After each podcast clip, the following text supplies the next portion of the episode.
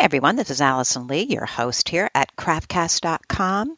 And on today's show, I'll be talking to the publisher and editor of the Polymer Arts magazine, Ms. Sage Bray.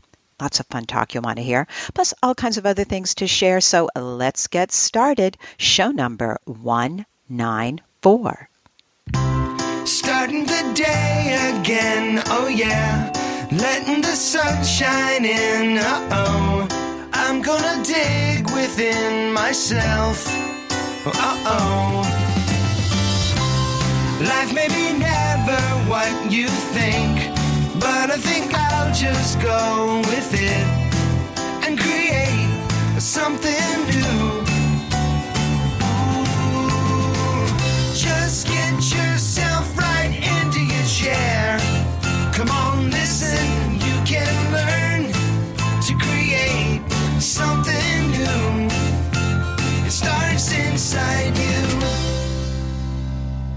Well, hello, hello, hello.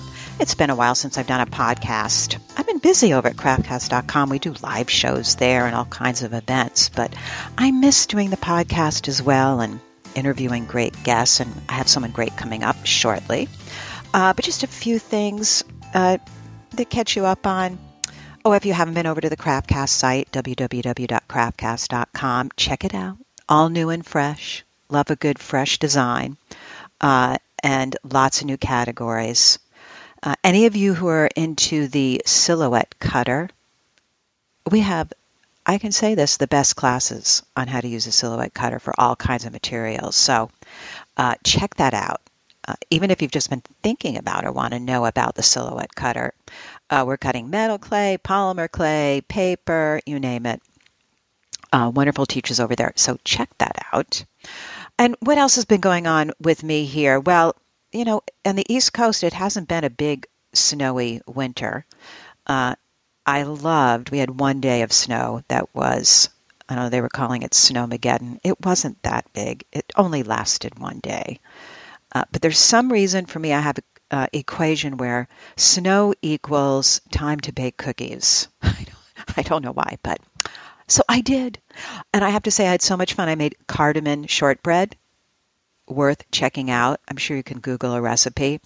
And then it said in the recipe to crush your own cardamom, which I was, do what? Well, lo and behold, when I pulled out that jar of cardamom pods, you sort of crack them open, little like a pistachio. And then I pulled out a mortar and pestle that I had that hadn't been used in I don't know how long, if ever. And I have to say that was worth making the cookies to grind that up and smell that smell. And it was fun. It was sort of adding arts and crafts into cooking. So, uh, and then of course I ate them all. End of story. Made cookies, ate them all, and the snow melted. Ta da! That's that story. but what else is going on? Oh, I want to share a magazine that I love. Uh, I talked about, I think, once Flow magazine. If I didn't, go check that out. But I was cruising around in Barnes and Noble, Barnes and Noble, and there's something about uh, how do I explain these magazines? You know, I was a magazine junkie my whole life. I had a closet dedicated to all the magazines I collected, all the fashion magazines, home style magazines, uh, back when I was in advertising and fashion, and it gave me a lot of joy to sit down with magazines. And so now we've been digital, but it is nice to pick up a actual copy. This one's called Frankie. Uh, you can go over to craftcast.com and check out all the links for this podcast. Uh, it's published in Australia. They do have an app, which I have to say I bought a copy and I also bought a digital copy because I don't think they get updated that fast here in this country. Uh, it's enjoyable, and here's why. It's the kind of magazine you sit down with, you know, something you want to drink. Mine is a uh, what I call a flat white home style made, uh, and cruise through and see what other artists are doing, color palettes, just all kinds of goodies is all I can say. It's just it's a lovely break from everything else in life. So if you're into that type of magazine and just sort of, you know, reading about artists, seeing different things that you don't know about, supplies and what people are doing, especially in another country. That's been a passion of mine since I was a Girl Scout, and I used to have at eight years old pen pals in Australia and England, and we'd share what we were making and all of that. And it just makes me happy, so I'm sharing that with you. Uh, check that out. It's called Frankie. You know, it's printed on all that beautiful paper. So there you go.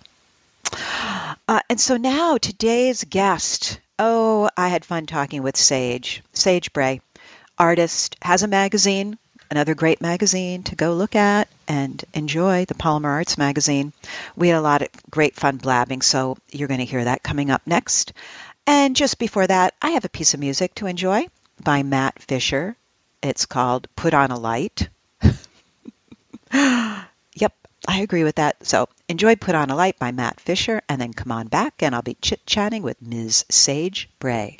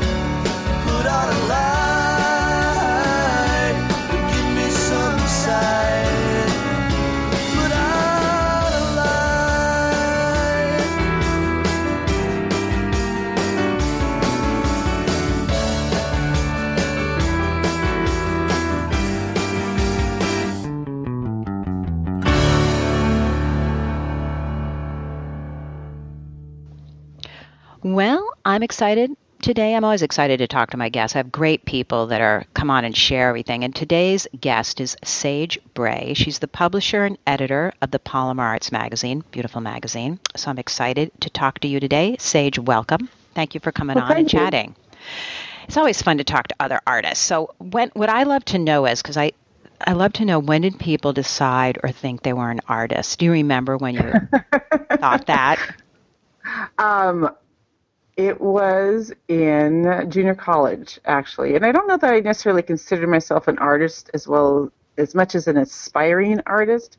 Um, I was actually a writer. I've been a writer all my life, and um, I took art classes as kind of an aside. Um, but I had a had a particular professor at this college that just insisted that I was an artist and not a writer. really, that and I, I, I finally love took that. him seriously. Yeah, thought okay, well maybe, and then I changed to an art degree because I decided I didn't really need to get a degree to write since I'd been doing it all my life and had already been published at the time. Um, and then of course I went back to my uh, for my master's in writing. So I've gone back and forth between the two since that would have been when I was like about 19. Well, now, what did the teacher see in you as an artist? Do you know? Um, that's probably a really good question to ask him. um, personally, for me, I knew that I just I was very intense when I worked in the classroom, um, and I I think for him it was mostly that I had a very particular eye. Um, I could I could be given an assignment and pretty much do anything um, I was given right away without Mhm. a lot of uh, exploration when it came, especially when it came to doing realistic drawing and that type of thing. that was Oh, something okay. That was, um, an easy an easy skill for me. So you were always able to draw, in other words. Yeah, I, but I didn't actually have a tremendous amount of interest in drawing realistically. Um, I used to do photorealism, but then people thought it was a photograph, and that was very disappointing because I'd spend 40 hours doing a drawing, and then people would think it was just a photograph anyway. So I'm like, well, I could have just taken a picture of somebody and been done in, in a minute. Okay, wait, hold on a second. So you could draw at that level just as a natural gift? Um, yeah, it was um, one of the things in terms of seeing imagery as an artist is to be able to take everything down to its individual parts, um, and that's something that's very uh, automatic for me, apparently. So um, being able to do that and see things in terms of its parts or its textures and not the whole, which is what makes it hard for a lot of people to draw realistically, is because they keep thinking of the whole thing instead of looking at all the individual parts Hmm. that was easy and straightforward for me, and I could do that. Uh, but it wasn't a challenge. It wasn't a challenge. So, um, and f- spending 40 hours on something for someone for something that people thought was a photograph was not feeling like a a particularly productive use of my time. You know, that's really fascinating because I, I started with saying to myself, I didn't draw, but I still felt I was an artist. But do you remember that time? Like so many people have a hard time saying I'm an artist. They make, like you Yes. said, inspiring artist or something. Was there a time when you finally just said, no, I'm an artist? Um, probably actually when I came to Polymer. Before then, I always felt like I was aspiring to do something, but I hadn't found my place. Okay. And, and until I found something that I felt this was my medium and I was able to express what I want to express with it, I could do a lot of different things and I did a lot of different artwork. And I did have a couple gallery shows and things like that, but nothing was very focused Right. until I came to Polymer. And when I felt focused and felt like I was at home with my material, then I felt like I could say I was an artist because I was not trying to figure out what I was doing anymore as much as exploring Doing it. in this in this realm and I was doing it exactly so but it is hard to say I'm an artist because you feel like you're um, you're not being particularly modest by calling yourself that but you're the only one that can Exactly. Yeah, yeah, exactly. Well, now, how did you discover polymer? Because I love it when people talk about, then I discovered cooking, then I discovered photography. You know, it's like, how did that happen? Um, actually, I was going through my divorce and I was having a horrible time. And I have uh, one of my dearest friends who actually lives in my house now. Um, just literally grabbed my hand and put these blocks of clay in here and said, "You need to play with this," because Wow. I, I needed a direction. I needed something to to get away from everything that I was dealing with. So he made me play with it, and I thought, "Oh, that's pretty cool." I made a few things and I put it away. And uh, and then a few months later, um, in my in my family, we don't buy um, expensive presents for each other for Christmas. We get we we buy um, presents for other unfortunate families because we're this ginormous family, anyways. And who needs 50 gifts, you know? Um, Right. But we make little things for each other. And I thought, oh, I need to make something for my brother-in-law. That was my person I was going to make something for that that year. And I wanted to do a chess set. And I thought, oh, I could use that clay stuff my friend gave me. And no uh, way. You made a chess set? I, I made a chess set. Um, but it took a lot of research, and having been a freelance writer for the last couple decades, research is what I do. And of course, in the course of doing that, I ran into so much stuff about polymer, and it just blew my mind, and that was it. And uh, I had just gotten a, a corporate job, my first corporate job ever, getting paid all kinds of money. And seven months later, I quit because I didn't have enough time to do my polymer. So I just became addicted within half a year and and went off to be a full-time artist and back to freelancing because strangely enough that made that made money. Well now wait i'm still on the chess set. Did you complete the chess set? Uh-huh yeah. Yep. I made a complete chess set. And uh, all i did was uh, um, sculpt in black clay and use mica powders on it. So um, not not not a high level um, change but sculpting was something i'd done in art school so that was not a difficult thing to approach. Did he love it? Oh, he loved it. Absolutely. Yeah. I mean, really, if someone made a chess set for me out of polymer clay, that's like, holy smokes. Well, I love that. So that's a good discovery. So now, did you then research and find all the other people who are doing polymer? Did you have an idol back then immediately that you said, oh, I love what they're doing? Um, I had a lot. I had a lot. Well, I mean, people were doing just incredible, amazing things.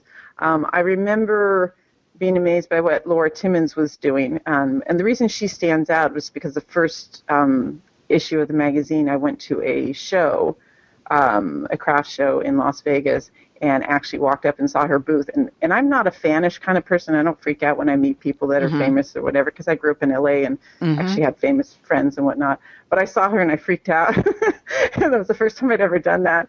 But it just meant a lot to me to see somebody and see their work in person mm-hmm. um, that had inspired me to start out with. So that's the only person that comes to mind. But there are so many people. I mean, Kathleen Dustin and Jeffrey Lloyd Dever. Mm-hmm. Um, just mm-hmm. the level of their craft was um, astounding. And yeah made me want to keep working at it to be that good someday, hopefully. oh yeah. Now you just said you grew up in LA. Uh huh. And so, and you said something that's also interesting. You have famous friends where being in. It, I lived in LA for a while, and it's just normal to have people. Everyone's in the business, you know, the mm-hmm, entertainment yes. business. How do you think that influenced you artistically? Um, I, it drove me away from LA actually, and that's uh, that's um, the the people that I knew here and the lifestyle here is not me. Um, and I say here because I'm actually in Southern California right now. Mm-hmm. Um, but um, I just wanted out as soon as possible. And uh, as soon as I finished undergraduate school um, in Southern California, I moved to Albuquerque, New Mexico, because um, it was it was the least populated place in the United States that still had a lot of culture mm-hmm, mm-hmm. Um, at that time. That was in the early '90s. So um, I went there, and that's actually where I've gotten a lot of, I believe, a lot of my influence in terms of colors uh, that I choose, uh, my preference for things that have um, that look aged or decayed or whatnot, um, and then the the tendrils and the spiky um, uh, formations that I add to my work. A lot of that came from driving around the desert in New mm-hmm. Mexico, which I would mm-hmm. do every time I had two days off. Mm-hmm. Just drive, look at everything, and take it all in. So that so, that can be inspiring for sure. That is exquisite oh, out there. Yes, yeah. Yes. Sort of endless inspiration. Oh, absolutely. You, could you put a name or a label or a, some kind of even one word on your style, the kind of style you think you have in your work? Oh, um, I I'm not sure. It's still my work is still evolving. I haven't had a lot of time to personally explore what I do the last few years because of the magazine mm-hmm. um, and the publications that we're trying to get off the ground from there. Um, but I'm working on a, a series, uh, mostly in design right now, that I'm just um, calling Beautiful Decay. Mm-hmm, um, mm-hmm. And that does kind of explain a lot of where my inspiration comes from. Mm-hmm, um, I mm-hmm. love the idea that everything that's old has a story or, or multiple stories mm-hmm. behind it, and I like representing that. Um, a lot of my previous work represented stories that had more to do with myth and fantasy, and mm. um, that was in part due to the artistic world that I was selling to, because it was an easy in for me at the time. I had a lot of friends in it. Mm-hmm. Um, but pulling away from that, um, I'm finding myself much more in into looking at the way things um, have changed over time. And usually that ends up being represented by some kind of decomposition or mm-hmm. breakdown or or weathering or, or something like that. Um, so a single word, I'm not sure what that would be. well, I like. Um, I think beautiful old. decay. Two, the, two, two, two words. Let's put it that way. Beautiful decay That's is perfect. I love mm-hmm. that. Yeah. Well, now let's talk about the magazine. So now, how did that start? The Polymer Arts magazine, and what's your passion behind that? Well, um, I having worked in a number of other mediums before, uh, and um, and being a writer, um, I paid a lot of attention to the periodicals in the individual arenas that I had worked in, and almost all of them had some kind of uh, periodical that highlighted the better work in that medium. Mm-hmm. And polymer didn't have that. Um, and I'd come to a point after about a year and a half of, of working on my own work um, and freelancing. And I had gotten to the uh, point in my work, actually, it was a couple of years, but, anyways, um, I'd gotten to a point where I was either going to have to start really pushing gallery work um, to make the kind of money I would need to to actually survive, mm-hmm. um, or do or do wholesale, which meant making the same things over and over again, which I'm not very good at, mm-hmm. um, um, or or going back to freelancing full time. And um, so I was balancing these ideas when I had a number of conversations online with some other people in various groups, um, the Polymer Clay Etsy group in particular, um, and them lamenting the fact that the only periodical that they really had was Polymer Cafe, which absolutely has its place and I have nothing against it whatsoever, um, but it is a very beginner's type of magazine. Mm-hmm. And all of those who were moving beyond that felt like they had nothing really to challenge them. Um, and I thought, well, I could do a magazine. mm-hmm. um, I put my first magazine together when I was 19 years old and had been involved in magazines on some level for most of my life. So I was like, well, I could do a magazine. That's easy um, especially since it's something that I love, and therefore mm-hmm. I would be involved in polymer. I could still make my art, but not have to depend on it, and just be entrenched in this thing that I love. Um, and I thought there would be a couple of years' time that it would take me to put the money together to start it. Um, but I ended up with a, a freelance job that paid me way too much money, and I just socked it all away until I had enough to do the magazine. Um, and then after that, it was a matter of, of other people um, giving me their input and ideas about what it should be. And so, although it's not ended up being a magazine that is representing necessarily the best of um, our community, it does, but not. It, it's not its sole purpose now. Um, I think it's become kind of that uh, bridge between what Polymer Cafe was doing um, and what we could be, mm-hmm, and that it mm-hmm. brings people along from that point, and then further um, gives them um, more information and inspiration and challenges to um, take their work to another level. So I think it's fulfilling a good purpose, and I and I like where it is now for for sure. Although it wasn't what it originally was uh, was envisioned to be. And when you say take to another level, because that's one of those catchphrases I hear a lot, do you mean you know improve your craftsmanship? Well, I think for everybody, there's a different purpose in, in working in art. Um, it may be because they're trying to just fulfill um, their own personal need for expression. It may be because they they want to do something creative, but it needs to also be accessible. Um, it may just be something to pass the time. It may be a hobby. So when right. I say the next level, that's really going to be a personal thing. Okay. For some people, they want to sell more of their artwork. Um, and so they need to better understand the trends or, or, or, or what catches people's eyes. And for other people, they want to be able to better express themselves, or um, maybe they're very particular about wanting to have um, highly honed skills. Right. So we address all of those things in the magazine, but it is a very personal thing as to why they're doing it and what that a next level would be for them. Right. That's a good point. And you just said something, the trends. I was going to ask you, what are the trends right now in polymer clay, do you think? Well, that's funny. I was just talking to my uh, associate uh, curator for the book. Um, we have this book coming out, Polymer Journeys, which is um, going to highlight uh, the last two years in polymer. Mm-hmm. Um, and we were discussing the various trends because how we go, how we are going to organize the book will um, try to encompass that in sections rather mm-hmm. than mm-hmm. putting all jewelry in one section, all home decor in one section. Mm-hmm. Um, and a lot of the trends have been exploring in other materials um, and bringing in other other um, uh, even uh, techniques from other areas, which we've always done.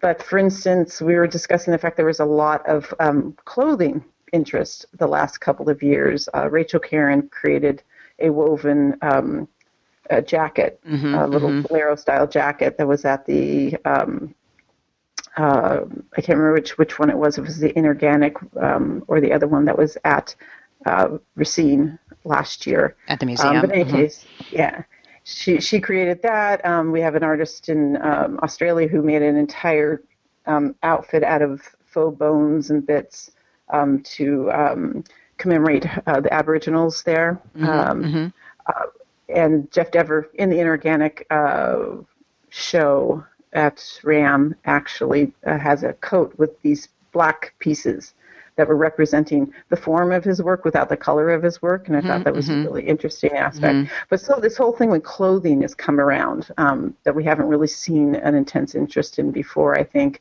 um, magnets, magnets have been a trend. Helen Breil's doing magnets. Melanie West has her front closure magnets. Um, another a number of other people are using magnets as a way to attach jewelry or, or brooches to clothing um, in ways that we haven't seen before.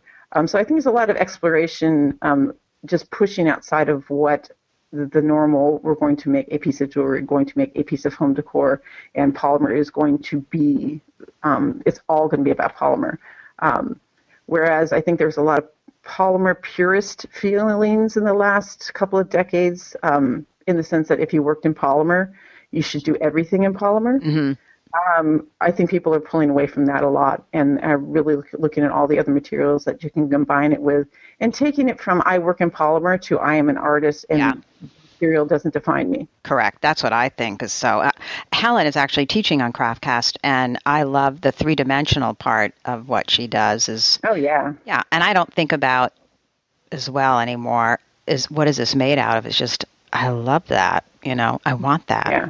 It's Yeah, um, and and and then we push that a lot in the magazine and um, on my blog as well because the idea of of it being polymer is fantastic because polymer can do so much, but just because it can emulate so many different things doesn't mean you should always use polymer to emulate something. You sometimes should use the real material in order to express yourself and to put something together in a fashion that's going to say what you need to say or um, embody the type of aesthetic or beauty that you want to want you want that piece to have. And uh, if you are restricted by only using polymer, you may be restricting your, your expression. Um, so we talk about that a lot too. That's a good point. Don't you think that's a bit of the exploration process? Like you have to spend your time learning your material to decide whether or not you want to use it for the full experience. Absolutely. Yeah. Absolutely. And then it, but that does potentially put you in a position where you only think about polymer. So if there are other outside influences, for instance, on the blog, we do um, at least once every other week, we do a piece that is not polymer, even though it's a polymer blog. It's the Daily Polymer Arts blog. We do a piece that's not polymer specifically because we need to, as as artists, look at all types of art. Um, if we stay just as, as polymer artists looking at just polymer art, we're going to end up with um, kind of um, incestuous No, I agree. design in, Yeah. in the work. Yeah. So looking at all kinds of, of work, and not just uh, cra- other crafts, and not just other three dimensional work, but photography and, and Right. painting and all those kinds of things can influence um, what we do in our own artwork in our own medium. Well, it becomes technique driven only if you don't get outside of that arena. I Very think. much so. Yeah. Mhm. No, I I think there's, but I think there is also an excitement with people to blend everything like that and to take from all the different arenas and and mush it all together. I mean, it's you know, and then have a bunch of skills so you can make up what you want to do. Right, right. Well, just the vastness of possibilities um, in in the art world. Period.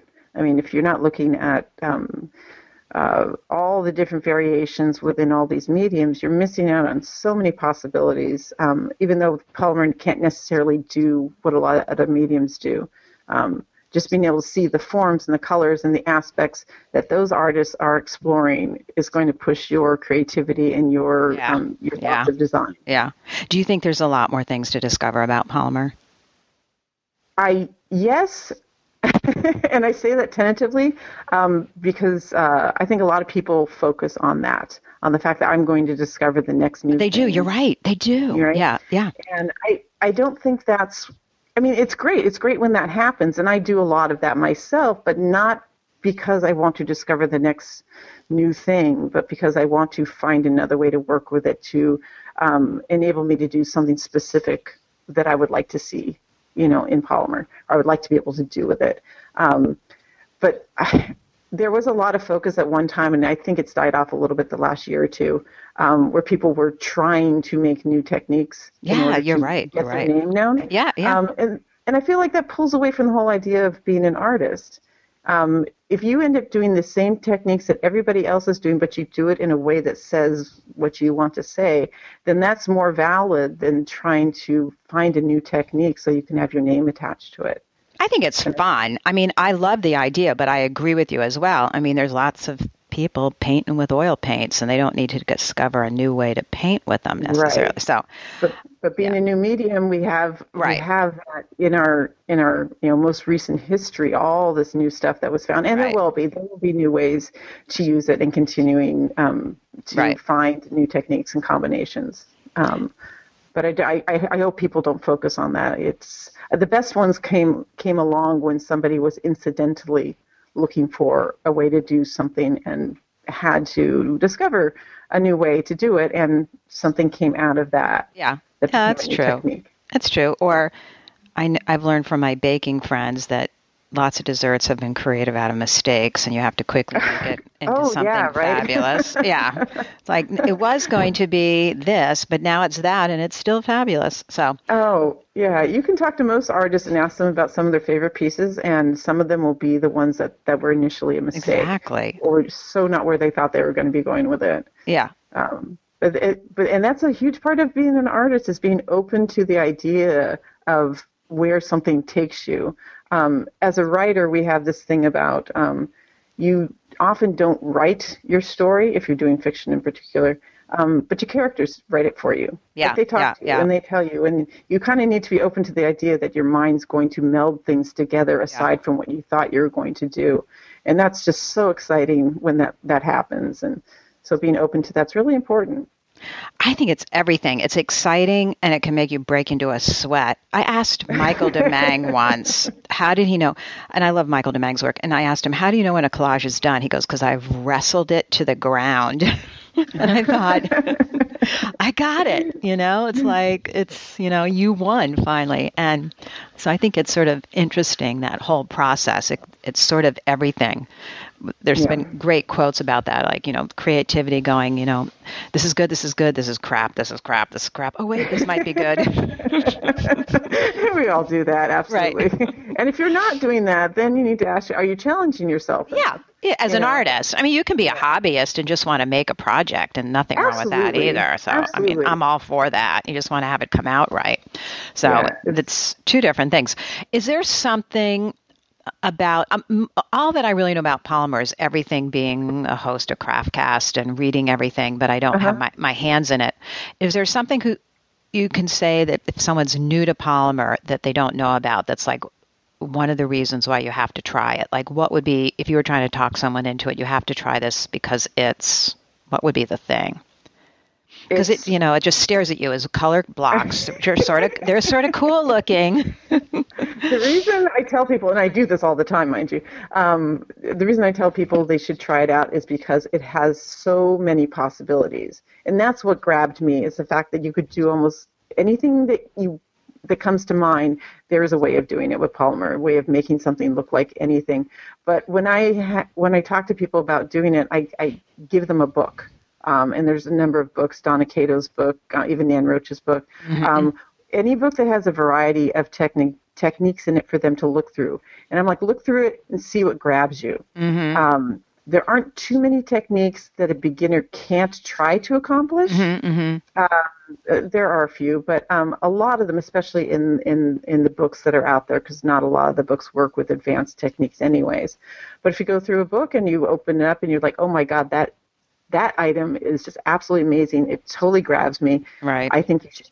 I think if that's what it does, then you should you should try it. Yeah, You should that's a good point. Try it. That's a very good you point. know. It is endless techniques because I just am thinking between you can do caning, transparent, you know, just sort of It's- endless Yeah, combinations, so makeup many forms Yeah, you can use with polymer. You know, you can go from jewelry to home decor to sculpture to wall art to painting. Um, to, I mean, just you know, if it's a craft, you can probably do it. Yeah, no, it's it's amazing. Oh, there's classes now at Craftcast where um, brilliant teachers like Mags Bonham and Cindy um, Pope. She's doing it in the metal clay, but Mags mm-hmm. is cutting polymer with silhouette cutters. You know, the electronic right. cutters yep. and right, yeah, inlaid and, uh, boxes that look like the real thing. It's like this is crazy. You know, it's yeah. really it's pretty magical stuff that way. So it's uh, it, definitely yes. is um, can draw you in. Now, what do you think you've learned the most running a magazine? What was your like big aha? Oh wow! Um, uh, in this particular magazine, um, probably probably realizing the amount of detail that goes into working with an arts magazine, which was different. My, my previous magazines were almost all literary um, or photography and that type of thing. Mm-hmm. But um, this type of thing, the number of details that go to, into every article is absolutely astounding. Um, and I have a person who does nothing in the in the three or four weeks before we go to print, who does nothing but organize all those details because there's so many of them. Um, and it just it just uh, I mean, if anything, it just made me realize what we as artists really have to get involved in if we want to do anything besides create with our artwork. Mm-hmm. Um, perfectly fine too. Not everybody wants to get their artwork out there, but if you want to get out there, there are a lot of things you have to track and a lot of things you have to do that you might not even think about. For instance, just photographing everything that you do, yeah. um, and photographing it, at, you know, with good quality, and then recording what you've done and when you've done it or how you've done it, and and all of that. Um, um, artwork, especially in craft, because we do have to do some planning, um, is a lot of detail. Um, I don't know if that's a huge discovery with, with what I did with the magazine, but that's whenever someone talks about what I didn't expect to be de- dealing with with the magazine, that's what I always think of. I'm like the amount of detail that we have to juggle is just incredible. And then on top of just the detail that goes into the article, the behind the scenes things, you know, getting permission and making sure everybody's accredited, uh, you know, correctly and whatnot. It's it's a lot. It's a no, lot it's I hear you. I keep lots of spreadsheets. It's a lot of detail. You're right, right. but it is fun and it's great fun. I mean, I know for me, since I was I was addicted to magazines since I was reading. I think the first one I was addicted to was 16 magazines. So I must have been oh. 14 or something. And I've been addicted to magazines my whole life. I mean, sort of obsessed with making content. So it's uh, and it is. There's a lot of details to yeah. keep in mind. You have to be passionate about it, or you'd say, you know what, I'm not going to do this anymore today. yes, I have those days. yeah, I know. oh, what am I doing? But I can't think of anything else I'd rather do. So exactly. keep going back. Yeah. Ex- exactly. Yeah. It's always fun. All right. So tell us about a little more about your upcoming book. Uh, Polymer Journeys. Um, it was actually conceived when the magazine was conceived. Um, it's the idea behind it is that um, uh, polymer, especially still being a fairly new medium, really, sh- I think, should be documented in some format. And yes, there's tons of stuff all over the internet, but it's not always um, dated. You know, you don't know when it was made or when it was mm-hmm, created mm-hmm, or, mm-hmm. or whatnot. Um, and a lot of it is out there without attribution. Um, things are floating around without people's names attached to it and whatnot. Um, and I felt like it would um, benefit the community first of all, to have something that actually documented what we've been doing. Um, both because we can look back and see what we've done and have a sense of our own history, but also because um, we are still fighting to some extent um, uh, the idea of what is polymer and that uh, it should be considered a fine art medium. And to have something that documents the breadth of what polymer can do um, and all the variations in which it's being worked in um, right now, and then we are planning to do this every two years, um, that we would end up eventually having this history of it. Mm-hmm. That there's a, a, it brings a, a more serious level of consideration to the art form, which is actually a big part of why we were doing the magazine in the first place as mm-hmm, well, was mm-hmm, to have mm-hmm. stuff out there that was not just you know basic. Um, but this is going to include. Um, I think we have we haven't sent out the um, the acceptance letters yet, so I can't mention anybody in particular. Okay.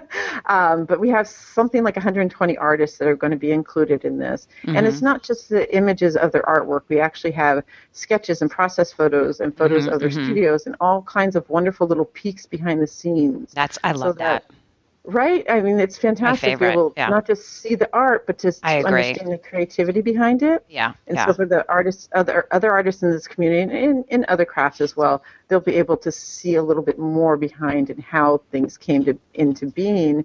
And those aspiring artists in the polymer community can see some of the variations and processes. There's not just one way to get to that end goal of a perfect piece. You know, people have all different kinds of ways of doing it. Um, and, and, and then anyone outside the polymer community that's seeing it can see, you know, just the depth of, of, of attention that goes into creating something and the, and the levels of design that uh, the various artists um, have. Well, don't you think some people think, especially if they love a particular artist, it's so great to see behind the scenes because you start thinking, oh, wait, they're a person too. They put their pants on one leg at a time. right. Well, there's this thing. Um, I don't know if you've, you've experienced this, but as an artist, when I would go to a show, because a lot of the shows that I used to show at were um, conventions for particular genres mm-hmm. of, mm-hmm. of um, uh, media usually. But I would go there and I would teach classes or do presentations or whatnot. And when I was present and I was selling artwork as well in the galleries or whatnot, I would sell so much more simply because people got to meet me mm-hmm, mm-hmm, mm-hmm. Um, and got to know me. And then once they got to know me, they felt like I was kind of, you know, they knew me. I was kind of their friend or right. whatnot. Yeah. And, uh, and they so they went and bought their friend's work instead of this anonymous person's work. Um, and so, yes, being able to see behind the scenes and see what these people do, and you feel like you know them, you're going to get um, that particular artist is going to get a lot more attention from people because they're going to, oh, that's that one I saw, and she had that great thing in her studio where she did these fantastic yeah, sketches yeah. for it. You know, there's a better understanding of it and, and, and a closer connection to that artist for the people who are viewing it.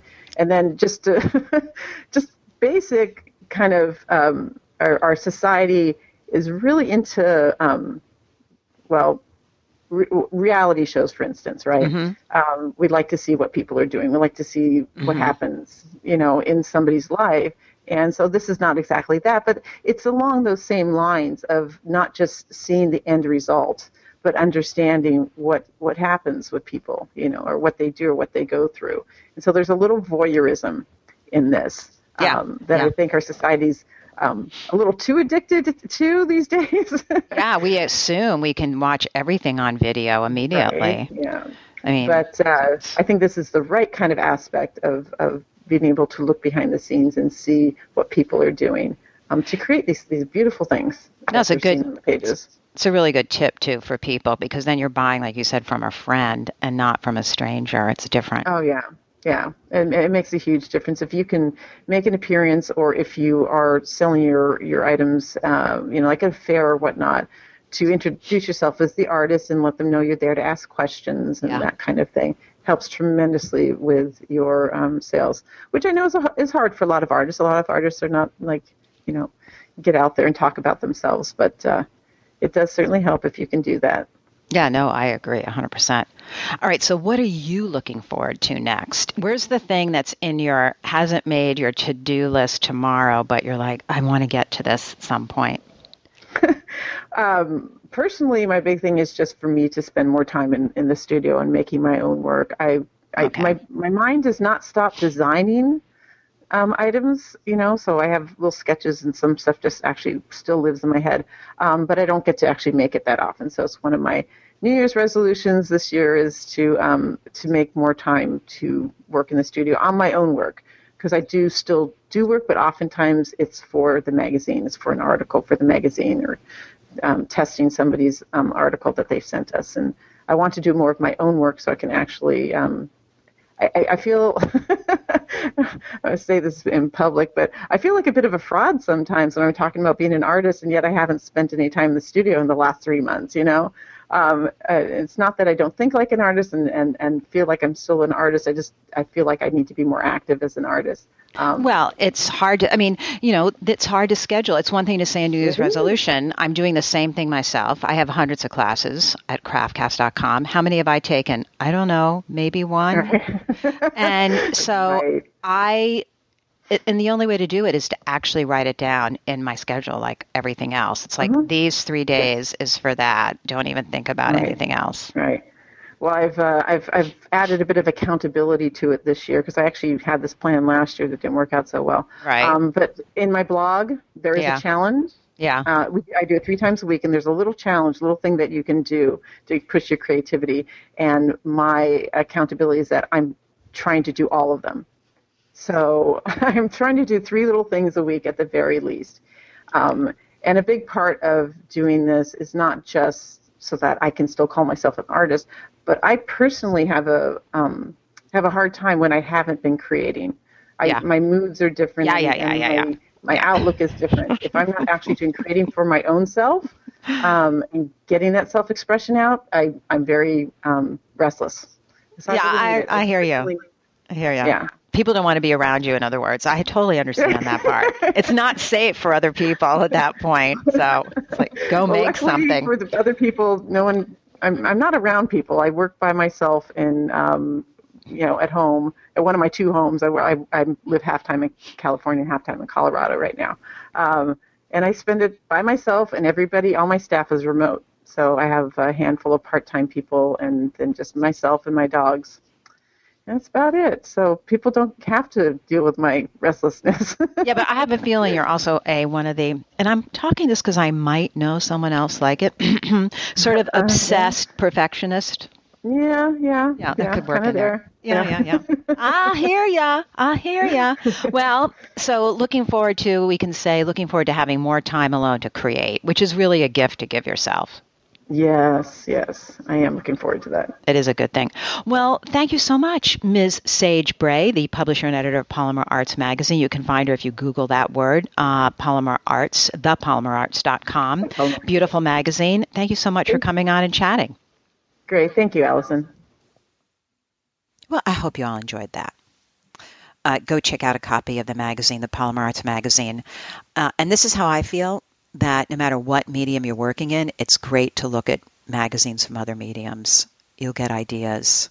It's, uh, you know, I, and I know most of us artists, uh, we love all the visuals, so it doesn't matter where you get it from. So check that out.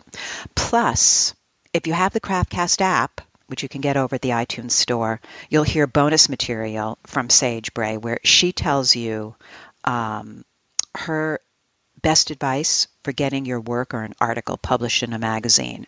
I know that's a popular question uh, that we get here at craftcast.com. So check that out. It's the bonus download. Uh, you can get it on your app, and you can get the app for just a few dollars, uh, and you get to hear everything forever uh, over at iTunes, or there's a link at craftcast.com that'll point you right there. So there we go. I just want to end with saying we have some great classes coming up at craftcast.com on. Um, I- love this one. I love them all, but I'm, I'm going to feature one here. Uh, adding color to metal with Julia Rai from England. I'm just telling you, this class is chock full of things you would never have thought about. Well, I certainly didn't, and I do put thought into it. How to add color to your metal, whether it's silver, you know, sterling, metal clay, copper, whatever it is.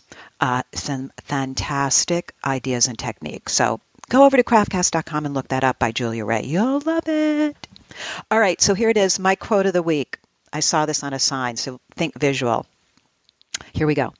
Earth, E A R T H, Earth without art, A R T, is just eh, E H. Get it? I love that. Earth without art is just eh. So there you go. Oh, thank you for coming and listening us today. You can follow us on Facebook, Pinterest, Twitter, YouTube. Get the app for all the bonus information. Come on over to www.craftcast.com. And you know what I have to say. Get your butt in the chair and keep crafting. Just get yourself right into your chair. Come on, listen, you can learn to create something new. It starts inside you.